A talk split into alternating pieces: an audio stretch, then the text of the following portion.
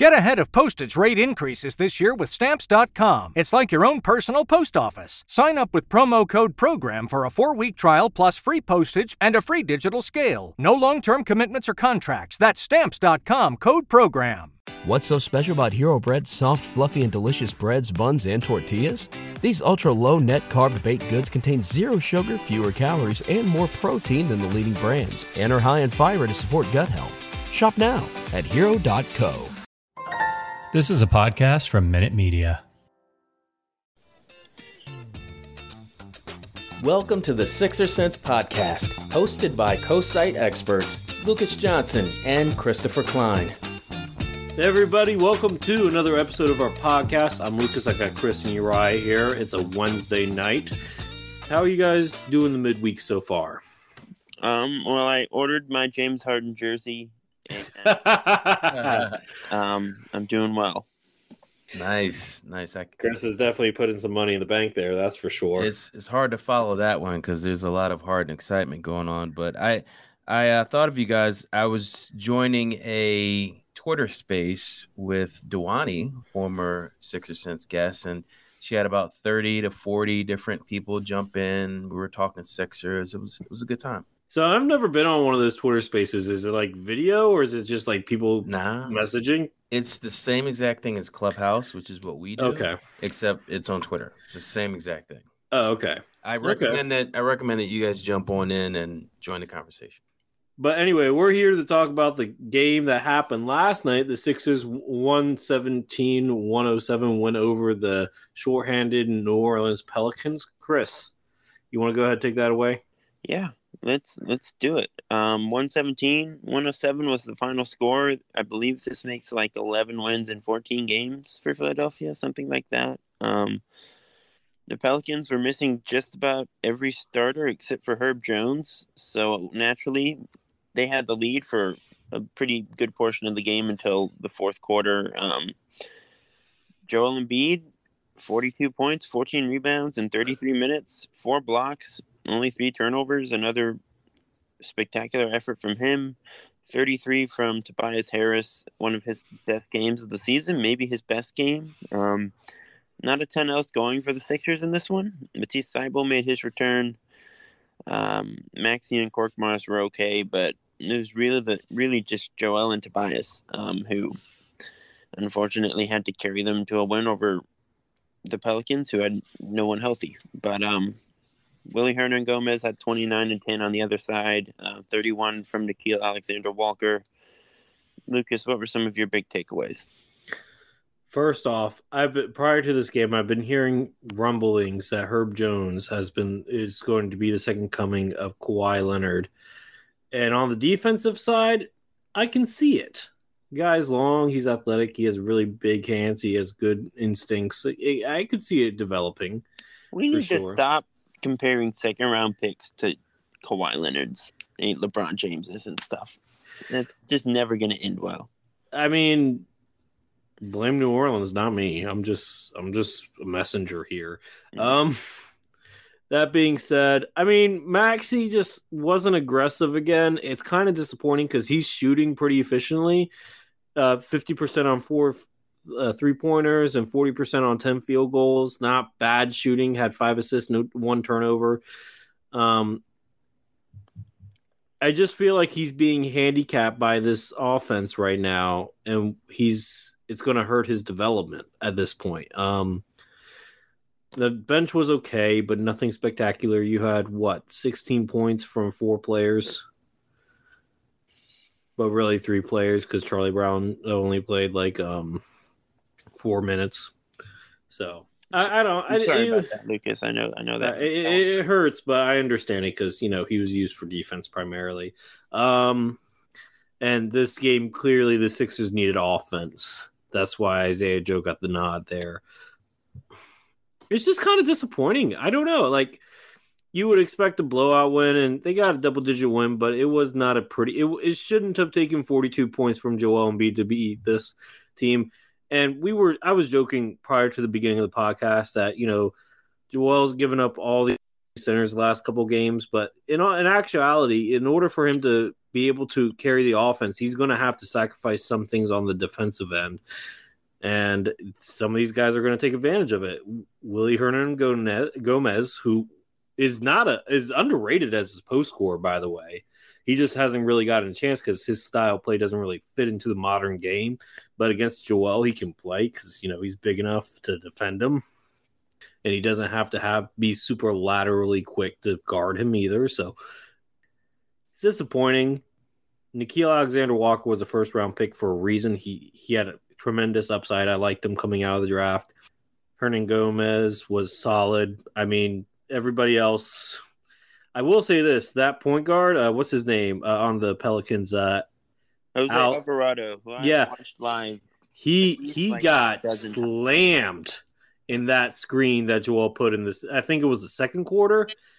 Ooh, his his his neck was ah oh gosh his neck neck snapped back and he was feeling it for a while man i i've seen picks i've set picks like that and i've ran into picks like that it is not fun being on the receiving end of that that's for sure i felt bad for him but yeah no it was it was kind of just disappointing like it, i didn't feel good about the win i didn't feel good about it yeah no I, I agree it was kind of a lousy win um I mean, at this point, I don't think anyone's kidding themselves. Like, if the Sixers are playing a team down all its starters, it's going to be a close game. It's, it's they play almost, down to their competition. It, it's a habit at this point. Mm-hmm. Um, I I used to go to a bunch of Georgia Tech basketball games, so I I watched a lot of Jose Alvarado there. So it's nice to see him getting some run. Um, yeah, New Orleans again down four or five starters, down all five starters if you count Zion, because uh, Herb Jones isn't starting when Zion comes back. So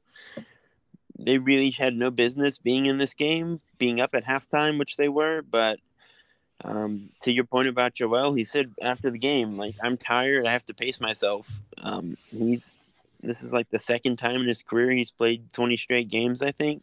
Um, so he's a big guy. He's he has a lot on his plate right now with how the Sixers roster is built. He's doing a lot on both sides of the ball, so it, it kind of is understandable that he's gonna, I guess, take some possessions off defensively. Um, you know, maybe a few rest days would be nice. Mm-hmm. Uh, doesn't seem like that's terribly likely because the Sixers really need him out on the floor, but I mean, this is why you get Andre Drummond. I I don't think they should do it against the Lakers the next game because you know Joel wants to probably show Anthony Davis who's the best big man in the league. But um, you know, against I want to say lesser opponent, but you know maybe that's not a good idea. But let you know Andre Dion, you know Andre Jordan and Maxey kind of you know take over the games. At least yeah. Maxey in offense, Andre obviously starting wise.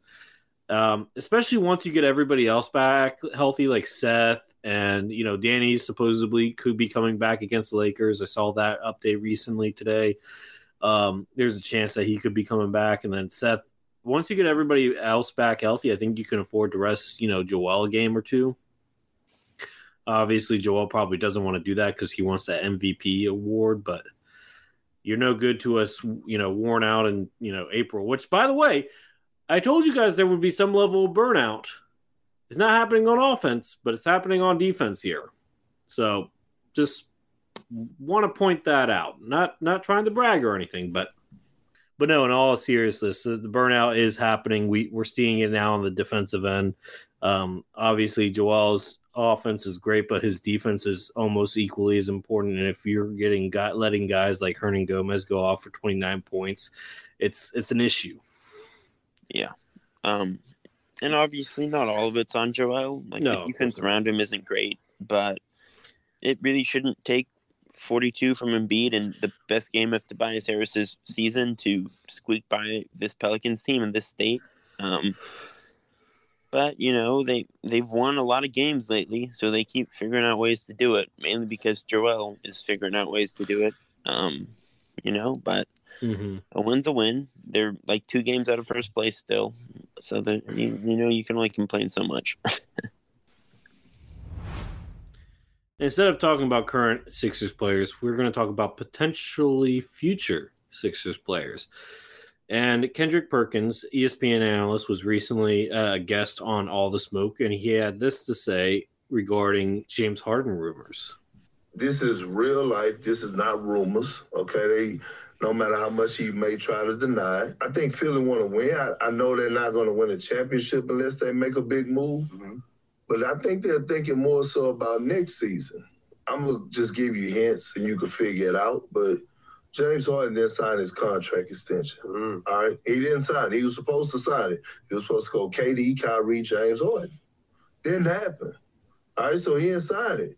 Now James Harden camp is telling people in Philly who want to come play with Embiid mm. next year. Mm. This ain't no lie, this facts. But then he telling the Brooklyn Nets, the ownership group different. Mm.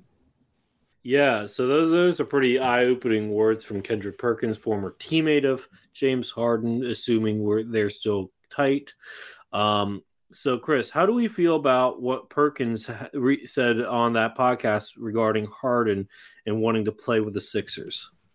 Yeah, um, I mean, obviously, the James Harden rumors are kind of reaching a boiling point. It, it's not just Perkins; it's you know Jake Fisher at Bleacher Report, Shams, all sorts of people everywhere. Um, you know, where there's smoke, there's fire, um, and there there's a whole lot of smoke right now. I don't think I'm at the place where I'm like, yeah, you know, James Harden's going to be a Sixer. I didn't actually buy a jersey, but um, oh, you didn't. It certainly seems possible. I think it, it's clearly something to keep an eye on. Obviously, Harden has a really good relationship with Daryl Morey. He's friends with the co-owner Michael Rubin, who's friends with every famous person on planet Earth. Um, and yeah, Joel Embiid looks really good. I think a lot of people would be interested in playing with him right now. Um, you know, the net situation, on the other hand, has been kind of up and down. They aren't the healthiest team in the league right now. The Kyrie stuff, we'll talk about it, but it certainly seems like Harden is a real possibility, and it certainly feels like that is probably informing how Daryl Morey approaches this whole Ben Simmons thing. Because if Harden is even like a remote possibility, I, I don't think he's just going to let Ben walk um, without getting quite a bit back. So, yeah. Yeah, I, th- I, think you hit the nail on the head there. I, I I think there is something to be said about these rumors. I mean, we'll see what happens. Um, would I put all my eggs into the basket? Me personally, no. But we know how uh, you know fond Daryl Morey is of James Harden. I don't think a trade's going to happen during before the trade deadline. Let me be clear. I don't think that's going to happen but it could very well happen this offseason. He could either, you know, sign and trade or, you know, pick up his player option and then the Sixers could trade for him that way. Um, either way, it's it's a total possibility. Um, and the Sixers have the contracts to make it work. Uh, now I know uh, there's different ways that they could do. It. They could trade Ben now, and then they could use the pieces from that Ben trade to get him. I, I am not going to put a percentage on it. I, I, uh, taking a page out of Morey's playbook, I will say less likely than likely, but it's certainly likely. I think there's a certain chance that it could happen. I think if they lose the series at home, I think that would be the nail clincher, and we'll get into the reason why I think that here in a second. So, Chris, if it's true that Harden would leave Brooklyn for Philly, what's the biggest factor for him leaving? Is it Kyrie's unpredictable behavior, uh, Durant's unreliable health, or Embiid's impressive season? Um, I mean, it, we obviously don't have enough information to really pick one over the other. I think it would be a combination of all three to some degree. I think Kyrie is probably the big one that's looming over Brooklyn's head right now, but you read all the reports, it seems like he's not terribly fond of living in New York, perhaps. And part of it is probably that Embiid looks really good and that he trusts Daryl Morey perhaps more than he trusts the guys in charge um, in Brooklyn right now. So, um, it, it, you know, Kyrie is is like a real dark cloud over that organization right now. I I, I think Brooklyn has a, a good as good a chance as any team to win the championship this year. Like if they can get healthy, if they just have Durant and Harden, forget about Kyrie. Those two guys are at or near hundred percent, they can beat anyone. So there's a pretty distinct chance that the Nets just win the championship this year, and then I can't imagine Harden's going to walk away from that. You know what I mean? But mm-hmm. If they do lose at home or they get knocked out early or the injury bug hits again and Durant misses time in the playoffs, whatever, if you know, that's that's big news. A, a game seven at home, they're not going to have Kyrie on the floor. Like that's important stuff. So, mm-hmm. um, I certainly agree that it seems very possible that Harden is in Philly next year. It's at least worth keeping an eye on. I I too wouldn't like put all the eggs in that basket. I I don't think I'd put money on it right now. Hey, look, if I had Kyrie Irving as a teammate, I'd be out. I, I, I just I agree. And, and here's the thing that I I wanted I to ask you guys. It's not on the agenda, but I'm curious if Kyrie Irving doesn't have a championship ring, would he be acting this way? He already has his ring, so what more else does he have to prove or play for? I'm just curious. Like, what do you what do you guys think?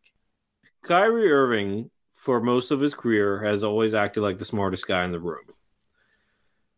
We be, even before the vaccine um you know even before the championship you know flat earth all that stuff. Um i can't say whether or not he would or would not but i still think that he would be making strange decisions regardless of the ring. I just don't know if they would be on this level. That's fair.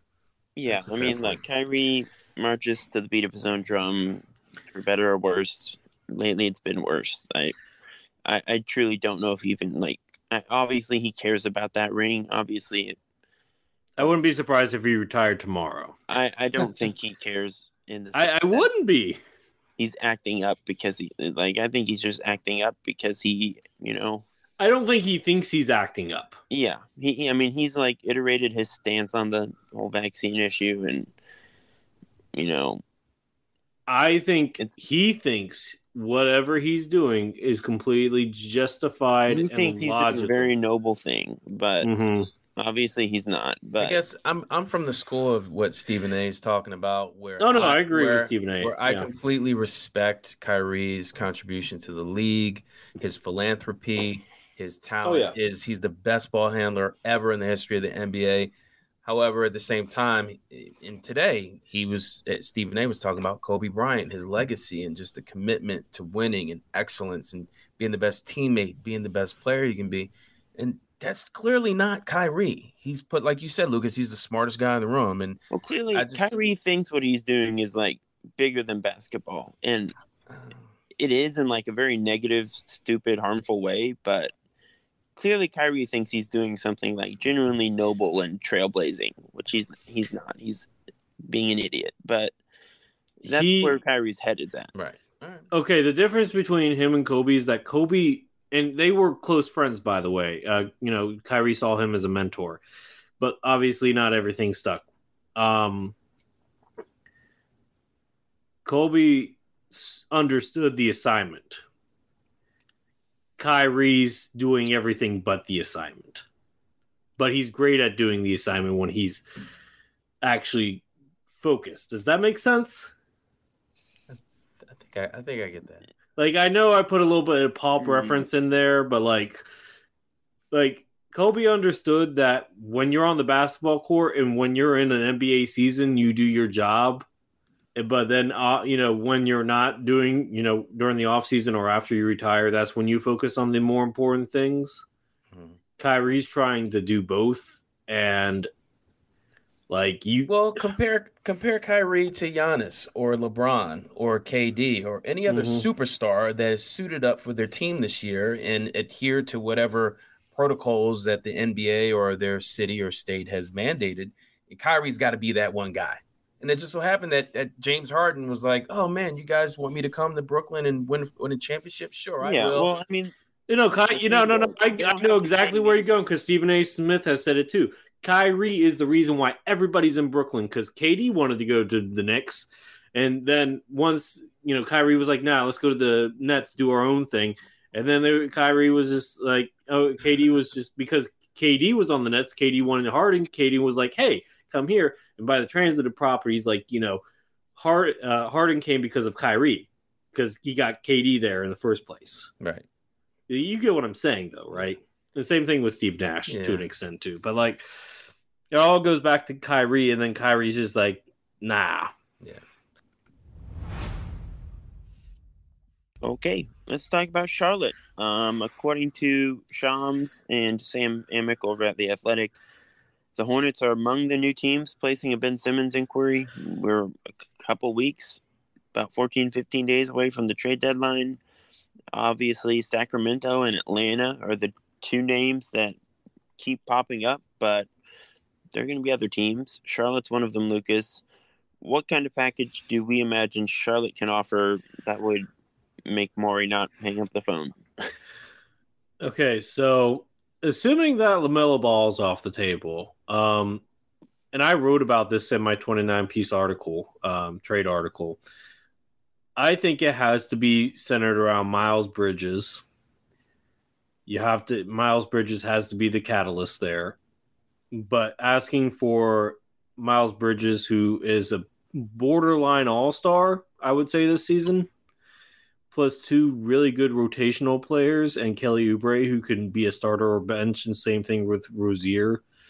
Um, Rozier will probably be coming off the bench for the Sixers. Oubre, depending on what happens with uh, Tobias Harris, could be starting or not. You're basically getting one starter, two really good bench players, and two first round picks for Ben Simmons in that package.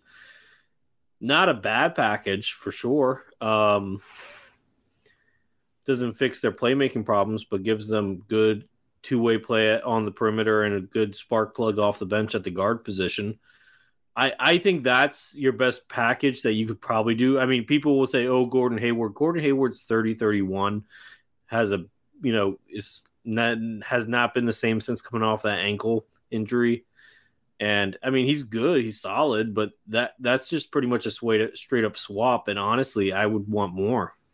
Yeah, I mean, if we just like read the tea leaves here, I think probably what would have to happen is Charlotte would have to take Tobias back because otherwise, I just don't know if there's enough there. Like I, I don't think Daryl Morey is probably that thrilled about Miles Bridges.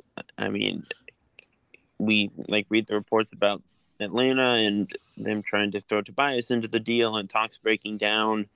They obviously want the Kings to take Tobias back. I think if they're going to accept anything less than a really good player for Ben, it's either going to have to include like a, all of Charlotte's draft future, which they're not going to give up, or it's going to be they take Tobias back somehow. I mean, they could if they include Hayward in the deal. I mean, I'd have to double check the the finances on that, but they're there were six hundred uh, six million dollars in between each other, so that's not that big of a gap. That could yeah, work. Like it could work, but it's just like no I, would you want to give up four rotational players, four three starters, four total rotational players for Ben Simmons and Tobias Harris?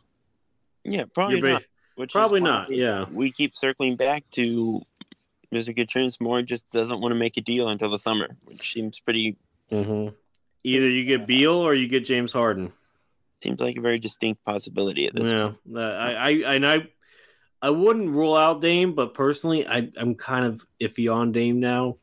be honest, eh, but anyway, sorry. Continue. Um, so Lucas, let's look at this from Charlotte's perspective. You know, Michael Jordan's the owner there. He presumably had to approve, you know, the dice roll or what it was considered at the time on LaMelo Ball. He clearly has a lot of sway with that organization.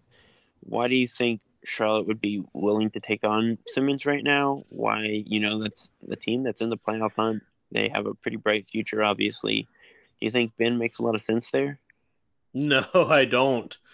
And I was thinking about this today it made me think of when the Wizards, when you know Jordan was the GM of the Wizards, and then they drafted Brown, and then Jordan came back out of retirement, and he basically victimized and like verbally abused Kwame Brown to the point where the kid couldn't like was getting the shakes when he was subbing in, and I'm not, you know, considering Ben's mental state right now, or you know, cons- you know supposed mental state. I'm not, you know, speculating. I'm just, I'm, I'm, I don't know where he is, but assuming that is not in a hundred percent strong, safe place, him going to a guy like Michael Jordan, granted he's the owner, not the GM now, and he's not playing, but still, it's it. You gotta wonder if Ben would survive it under, you know, the tutelage of Jordan. So that that's kind of where I stand personally. I I don't think it's a good match because I think Jordan would destroy whatever mental uh, fortitude he had left. Yeah, I mean, I guess it depends on how much Michael like really truly cares about running that team, which we don't know. I- Um, I mean, yeah, look, Michael. Michael Jordan is many things. He's probably not like the greatest person in the world, so I see where you're coming from. He seems kind of like it, you know. He's probably not that nice, but You wanted Um, to say bully, didn't you? yeah, well, sure.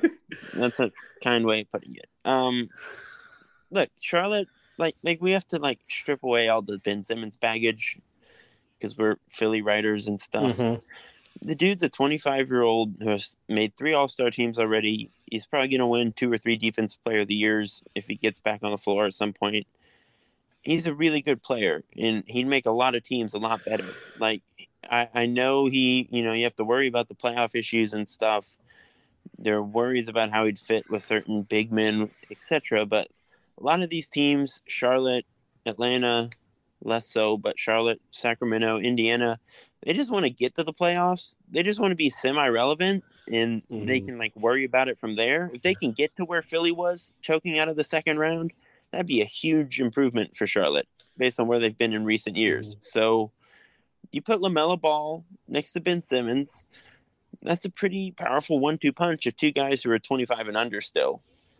That's a lot of length and playmaking on the floor. You put shooters around them. They have a lot of athletes and a lot of shooting on that roster. That'd be a really fun team to watch. And one of Charlotte's bigger weaknesses is would be perimeter defense right now. And Ben clearly helps there. So I understand why they'd be interested. I think he'd make a lot of sense there. You know, they have smaller stretch fives that they can run with, PJ Washington, etc. Mhm. Yeah. He makes a lot of sense. I, I, I have no trouble understanding why Charlotte would be interested in him.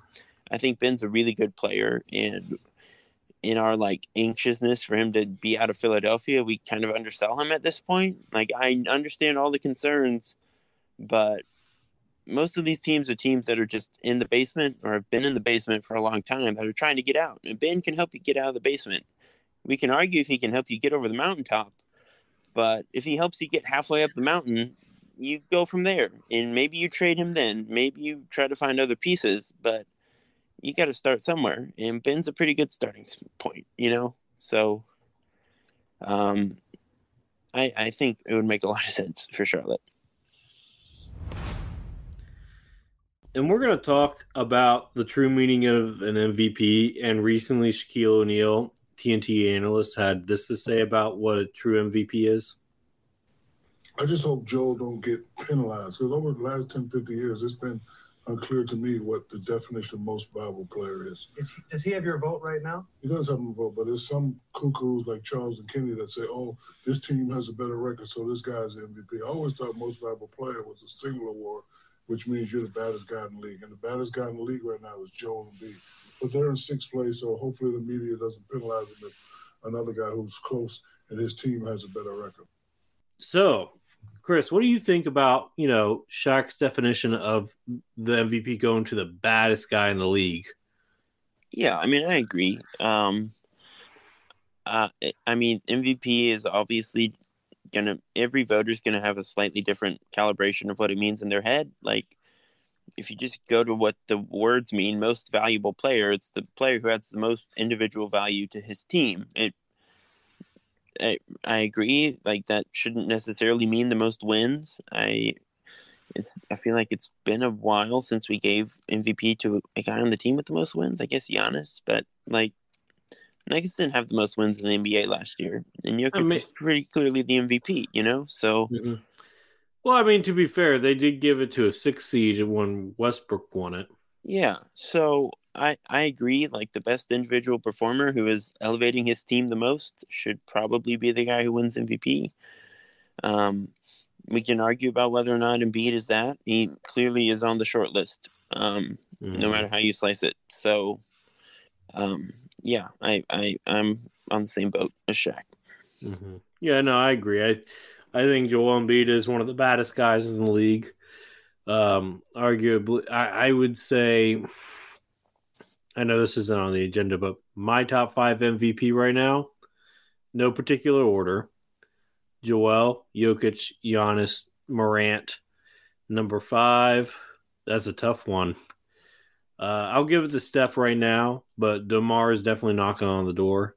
But yeah, no, I, I think Joel Embiid is one of the baddest guys, and I I mean, when I talk about MVP on here, I do mention record, but that is only purely because I'm thinking of it from the voters' perspective, not from the unbiased perspective. Because if we're thinking unbiased, without record being a factor, then yeah, I think Joel and Giannis, who I'm uh, not Giannis, sorry, Joel and and Jokic, whose teams are like in the mid pack of the of their respective conferences, are the two baddest guys in the league. Maybe it's the icebreaker. Uh, like it's like, like let's say guys are neck and neck with statistics, both mm-hmm. offensive and defensive. Whoever has the better record, maybe that's the tiebreaker.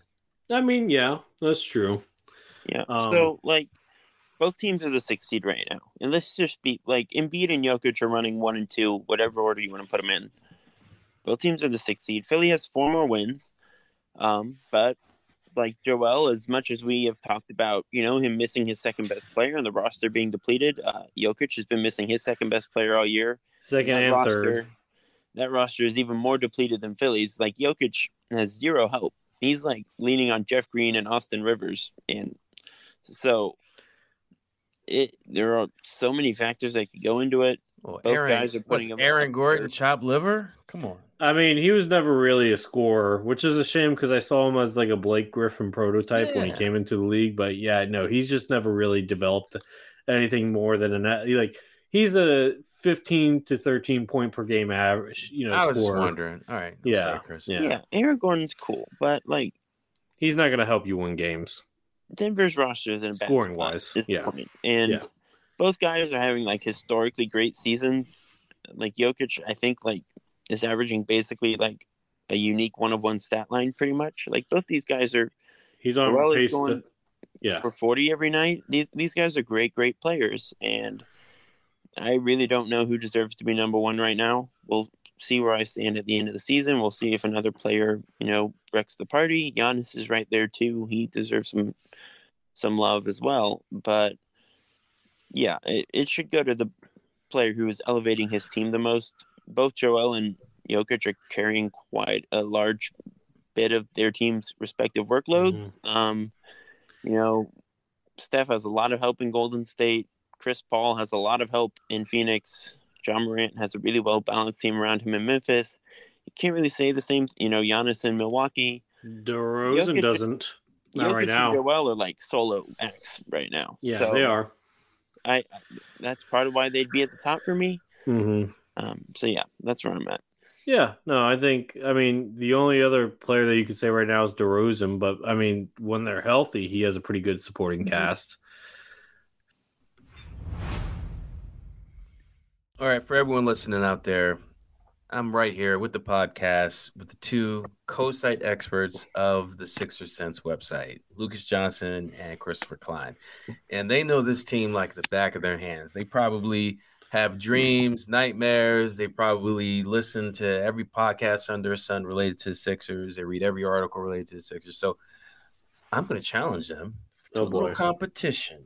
It's a little Sixers trivia, and I gonna, don't feel good about this. and it's gonna go like this. Time trivia is my greatest weakness. well, I'll put it to you like this: I'm not gonna throw any curveballs at you. It's pretty straightforward stuff. Okay, but uh, and I think I think you'll do fine. But what's at stake is this: something pretty simple and inexpensive. So the winner, person who gets the most points of this trivia, will have to address your counterpart on the next podcast as king. So if you Lucas, mean the loser? Well, yeah. So if Lucas loses, you're going to have to address Chris as King Christopher the first. Or no, the second. The second. second. He's right. the second. He's a junior. Yeah. Right. And Chris, if you lose, you'll have to address Lucas as King Lucas in the next podcast. So, hmm. uh, you have you'll have seven seconds to respond. I'm big you, kings. If you don't if yeah, you don't get it, oh no, go ahead. You no, no, no, no, no, no. I was gonna say I haven't been king since eighth grade homecoming. It's been a while. That's been a long. I think Chris was one at that time. Not quite that. I mean, he was Chris... either that or a fetus. I don't know. Yeah. anyway, so so if you all right, if the buzzer goes off, your counterpart, your opponent, will have a chance to steal. You have a chance to get that point. All right, you guys ready? Mhm. No, but As ready as I can be. Chris, you you've had seniority. You've been at the, the site longer, right? So you get to go first. okay. All right. All right. The first category. Let me- Hold on. Pull it up. Uh, To be fair, we both started as contributors at the same time, but he's been the site expert here longer. Though we both became site experts roughly the same time. I just went to another site first before coming back. oh, so wait. Do you go first? No, no, he can go first. You already decided. I was just clarifying. Oh, Chris, are you okay with that? Yeah. Okay. No, I- All right. So let's see. Let's go to the first topic, which is first topic is jersey numbers. Mm. Jersey numbers for 76ers players. All right. In seven seconds or less, Chris, who wears number seven? Oh shit. Um. God. See, I can't. You, when I have to think about things, I, I I'm not gonna get it. All right, Lucas, you can steal. Who wears number seven? Isaiah Joe. And the point goes to Lucas. Let me get my cheering Broken. Joe. All right, shut up. All right. uh, all right. So Lucas, this comes your way, and your trivia question is colleges. Colleges. What? what? co- What is that? Your is that your thing, Chris? You would have gotten that. It's fine. no, he's kind of a draft All guy, right. but go ahead. You All know, no, no, go ahead and ask the question. Yeah. I might get it wrong. All right. Uh, Lucas, what college did Charles Bassey go to? Western Kentucky. Wow. Ding ding ding ding ding. Lucas is up to nothing. Wow, already. Chris, you're in the hole, man. When you put a time, yeah, I can't think under pressure. I just I forget everything. You can like ask Cooper's 21 and I Chris, miss it. You're one of the smartest okay. you're one of the smartest sports guys I know. Come on, man up. You're just bought a game for Christmas where you have like five seconds to name four things, and I I can never do it. You can like tell me to name four books, and I I like forget. Oh my god. All right, I'll give you a layup right now. All right, here we go. This one no, it's okay. I'm this one setting the stage for my loss. This one we'll go back we'll back to uh numbers like player sixers numbers guys like jersey numbers. All right. If you get this i'm just gonna cut i'm gonna kick you out of the podcast. What number does tyrese maxey wear chris? Zero. all right there we go. Ding ding ding ding ding chris. See you're not that bad. Okay. that was that was a layup. I better get a layup too. That was only fair. wait a minute who are you talking to man i'm in I'm charge. What are you talking about all right lucas let's stick to uh colleges okay. Lucas, what college did Furkan Korkmaz attend? He didn't go to college. He was from Turkey. Oh my God, you're so good. That is correct. You get a point. I thought I was going to catch him off guard, Chris. I was, I was trying to be, uh, trying to throw him up. That was a curveball. All right, Chris. Let's see. Let's go to statistics now. Let's switch it up a little bit. Oh All boy. right. Statistics. What do you mean, what? Okay. You better get this. Uh, At current, right now, as of January 26th, who is the second and third leading scorers of the Sixers? uh, Tobias Harris and Seth Curry. Oh, Yeah. that would be Tobias Harris. And Oh, hold up, hold up, hold up, hold up. But don't I get a chance to answer this? That's actually you do. Okay. Tobias Harris and Tyrese Maxey. Wait, I can't give it to you because I, I said Tobias Harris. I already knew it was Tobias Harris and Uh, Tyrese That's Maxey. my goof. That's my goof. It's all Oh, right. come on. What? I, I- overthink things. It's I. Uh, Uh, to be fair, Chris, I wasn't sure on that either. So you're not the only one because I was like, I know Tobias is second, but who's averaging? Because they're both averaging around 16 points. It's only by decimals that they're separated, Act- right? It's uh Tyrese Maxey is actually actually averaging 16.6, Curry's averaging 15.8. So they are very Oh, okay. close. okay. They're very close. So all right, so Lucas doesn't steal that point, but I, it is his turn, so I'm going to stick with statistics. Okay. And let's see. Lucas, since Charlie Brown Jr. is your guy, oh boy. since Charlie Brown is your guy, the question is How many points does Charlie Brown average right now, approximately? Oh gosh. Uh I I um I haven't written about him in a while. I'm gonna say like one. That is incorrect. Ah Chris, you can steal this. How many points is uh, Charlie Brown Jr. averaging? Um, he is averaging two point five. You're close enough. You're he's averaging 2.4 points a game. So oh Chris. gosh. Chris, you have stolen that point from Lucas, and we're gonna go back to Chris, where you can actually tie the game. Wait, I thought we are tied. Right? No, no, no, no, no, no, no, no. no. No. Oh, I'm gonna if I lose, I hold that, that Tobias and st- st- uh, that that that one where you had to goof it.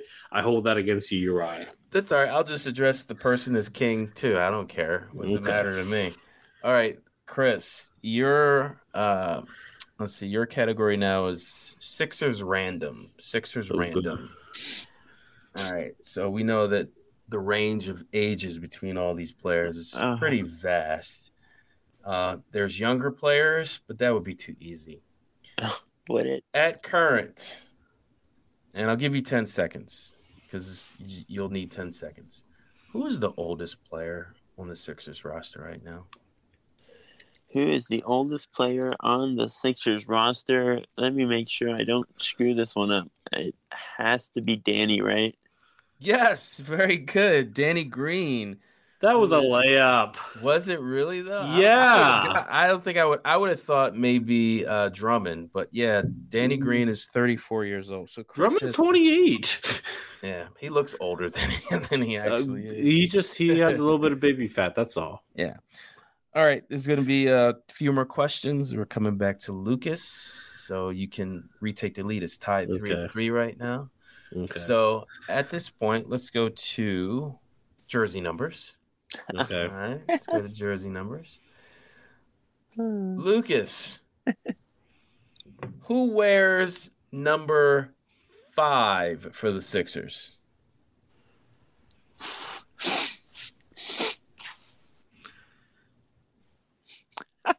I have no idea. is it Myles? Is it Myles Powell? Yes. Oh yes! yes! You laughed too soon, man. He had one second left. Is it Myles Powell? It is Myles Powell on a two-way contract. I I That's a thought it was grab, it. man. That's a good I, you know what? No, because I was like, I I was ready because I was like, I feel like he's gonna ask a two way player contract, and I was expecting you to say Aaron Henry, even though he's not on the team right now. I was just like, I feel like it's gonna be Aaron Henry. I almost No, gave Aaron Har- you. I almost gave you Paul Reed, but that would have been too easy. Yeah, that would have been too Too easy. easy. All right. Mm. Look at Chris laughing prematurely. All right, Chris, you get a chance to tie it up. And your uh let's see, your category right now is coaches. Coaches. All right. Hopefully you'll grab this. All right. As of current, name any three coaches who sit on the bench for the Philadelphia 76ers. Any three coaches. Um, I guess Dan Burke, Sam Cassell, Dave Joerger's the easy one, but he's out. Does he count? Yeah, he counts. Okay, yeah. Okay, we got it. All right, it's tied up. All right, Lucas, this is the last question. Oh, if boy. you if you get it, you win it. If you lose, if you don't get it, Chris has a chance to steal. And let's. I feel like out. this is gonna be ridiculously hard. Uh, I'll. It'll be middle of the road. Okay. middle of the road. All right. What's this the one is- category? oh, the category is uh, players. Okay. For this, you'll have to give me two approximate numbers related to some statistics. Okay. That player is Matisse Thybulle. Uh, 1.5 blocks. Well, Oh, see, now I got to change up my question because I didn't finish my question. I thought that was the you. You said that I had to give two approximate averages. I Yeah, thought that was the question. I was gonna go for something different, but you know, all right. You probably would have gotten that one, but now I'm gonna give you a harder one. Oh gosh. Yeah, man. All right. So, as of right now, approximate number Georges Niang is shooting what percent from three point? I'm gonna say about thirty nine percent. Chris, I'll give you a chance. Oh, If you can give me something closer, you'll get it. If you're further away, then Lucas gets it. What percent is Georges Niang shooting right now from three? Well, the ch- cheesy way to go would be like thirty-eight point nine. Wait, what did Lucas say? I just said thirty nine percent. Chris gets it. What the heck? Point point three point three eight five is what he's shooting for three. Thirty eight point five. Oh my gosh, that is ah. hey, look, You said approximate. That's 0.5 percent approximate without. Like I was within half a pro- approximation. You didn't say that I had to give an exact number. all right. Um, Can we like? Nah, nah. I'm gonna argue that demand, one. Do we demand a recount? I did say approximate. Yeah. Right, Chris. Nah, I'm you not gotta doing- give the decimal point. You know what? I You didn't say decimal yeah, point. I didn't say closest. I didn't say Oh. closest to. So I think Lucas is. I think he has a fairness No. issue. So no, it's it's true. I, let's let's call it what it is. Let's call it what it is. All right. So what I'm going to do is I'm going to switch up the category. Let's do that. All right. Okay. We're going to do. We're going to do. Uh, let's see. Um, where are we? We're gonna do NBA years experience. Okay. NBA years experience. Uh, and what we're gonna do is I'm gonna give you a player, and you're gonna tell me all the teams that this player played for. And if you can get them all, then Uh. great. If not, Chris will get a chance to steal. Okay. You ready? Yeah. All right.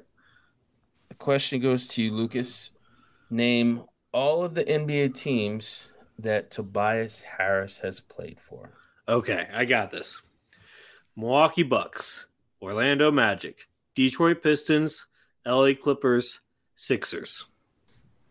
And the correct answer is what you just said. Good job, Lucas. There we go. Is the winner. Give him credit where credit. That wasn't easy. That was like a lot of teams. So, Oh no, see, I've I've been a big Toby t- Toby fan since he was a rookie. So All right. So, yeah. Chris, um, are you going to congratulate your opponent? No, well, I, I was robbed, so um, I got robbed twice Whatever. before I got treated fairly, so I don't want to hear it. whatever, man. Yeah, Good whatever. how did you wait? How did you get? How did you get? robbed? Because I was about to answer the question for who has the second and third most points, and then you started to blab it off, and I already had the answer. So No, you had the it's fine. you had the mulligan that one, and I then didn't know you know, what Georges was shooting from three, but you that's know okay. what? We we can let people online on Twitter like debate like who deserved to win, but let let's move on. We're gonna do our Twitter poll question of the week, and it just so happened that Lucas came up with the poll question of the day, and it was actually a very good one, Lucas, and it had 327 votes. The question was, is Joel Embiid the best player that Doc Rivers has ever coached? And out of all the votes, we had 80% say yes, Embiid is the best player. Only 5% said no. And 13.7% said it's a little too early to tell. So, Chris, we'll go to you first. Do you think Embiid's the best player he's ever coached? Well, um, obviously there's room for debate. I it's like if we're going by where the player was at when Doc was coaching him, then you probably say it's between Kawhi and Joel. Um, you know, Kawhi at certain points with Toronto and LA has been like probably the best player in the NBA. So I think it'd be fair to give Kawhi the slight edge there, but Joel is playing at or near the top of the league right now. You can certainly make a case that it's Joel. Um, obviously, Kevin Garnett is a guy you can't ignore either, but Chris Paul. Chris Paul. But I, I, I guess it's probably Kawhi, but I could see the argument for Joel. I mean, I am gonna say Joel, and I, that's a little spoiler because I'm doing a you know ranking top ten players all time that played for Doc Rivers. Um, and like Chris said, you can't ignore Chris Paul, Kawhi. Um, I, I I also have Tracy McGrady in there because Prime Tracy uh, T Mac with the Magic. That was Doc Rivers' first coaching gig. Um, so I mean, there's there's definitely some really good players that Doc Rivers has coached. Um, and some that played at or were MVP level players. Um, actually, I don't think he's ever had an actual MVP on his roster. Well, winning the yeah, no, because Chris Paul's never won it. No, I think no. right. But he's they they've played at MVP levels for sure. Um, so yeah, um, I I would when I was thinking of this question when I posted it because I was I was in the middle of work. I was thinking about where these these players were at their that stage of their career when they had Doc. So I mean, if we're thinking about KG, we're not thinking of Timberwolves 2004 KG. We're thinking of 2007 right. Boston, yeah. which is two completely different KGs. Um, still both very good though. Um, and now, yeah, like I said, it, it, that thought inspired me to, and it's coming, guys, probably this weekend, especially if it snows. I would um, say I would say that the answer is no. I think he's ooh. the best he's the best big man that he's ever coached. That's true. But looking at 2013-14 Chris Paul for the Clippers, he ooh, led that... the league. He led the league not only in assists, he led the league in steals. Mm-hmm. And he mm-hmm. was averaging 19.1 points a game. If Embiid ends up leading the league in points, and let's say somehow he grabs rebounds, then yeah, he's the, the best player. But right now, CP from 2013 was he was phenomenal. I think he was a finalist in the MVP race that year. Um, probably. That's and probably interest. That, it's probably either they they they gave it to LeBron. Yeah. Yeah. Yeah. Yeah. Um, I will say this also though. Um, Chris Paul, fun fact, he has the longest streak of consecutive games with at least one steal among any player in NBA history. Um, still active, by the way. Is that approximate? I believe. I. thanks. Yeah. okay. Um, yeah. Yeah. You should have. anyway. Um. But yeah. No. Um. So I mean, Chris Paul is a like. He's definitely near the top of my list right now. I forgot. I honestly forgot that Doc Rivers coached Paul George and Kawhi Leonard, so I have to reformulate my list now. We were talking about it prior to the start of the podcast, and I was like, "Oh yeah, he did coach him for a year, didn't he? Yeah. Um, but I mean, he coached a lot of great players. Uh, you know, I had to leave off some good guys like Rajon Rondo, Prime, DeAndre Jordan was no joke either. But I mean, it is what it is. Yeah. Um, but yeah, no, I, I, you know, just random thoughts when you're working in a in, in a school with like kindergartners, and you're just, oh, that's a good question to ask. All right. Um, well, thank you to all our listeners for tuning in to yet another week's episode of the Sixer Sense podcast. As you all know, I was robbed of my victory in this trivia thing. So, uh, calling me Your Highness, I will no, be uh, King Lucas. I will spend the next couple days um, kickstarting my misinformation campaign, purchasing bots on Twitter to uh, disparage Lucas. But until then, okay, K- KD. Thanks everyone for uh, tuning in to yet another week's episode of the Sixer Sense podcast. As always, please like, subscribe, and follow if you can. If you can just stomach the uh, that that vote, I know it was it was pretty iffy, but if you can stomach it, please you know follow along on Apple Podcasts, Spotify, Audible, Google Play, or at our website, thesixersense.com, where you can also read our written work. Um, yeah. So until later, until next week, I guess. Um, peace out, everyone. Um, hashtag Chris won, and we'll, we'll hashtag Chris is a sore loser. yeah, edit that part out, Uriah. Bye, everyone. Bye.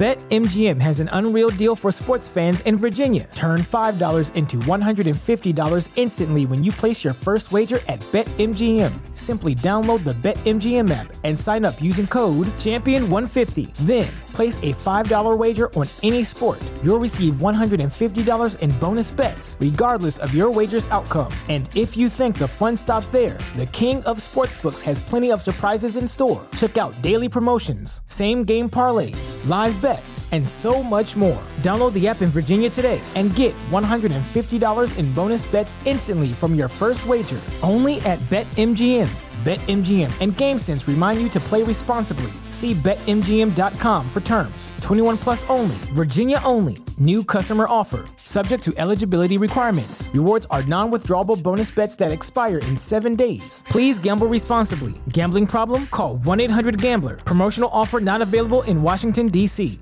Say goodbye to your credit card rewards. Greedy corporate mega stores, led by Walmart and Target, are pushing for a law in Congress to take away your hard earned cash back and travel points to line their pockets. The Durbin Marshall credit card bill would enact harmful credit card routing mandates that would end credit card rewards as we know it. If you love your credit card rewards, tell your lawmakers hands off my rewards. Tell them to oppose the Durbin Marshall credit card bill.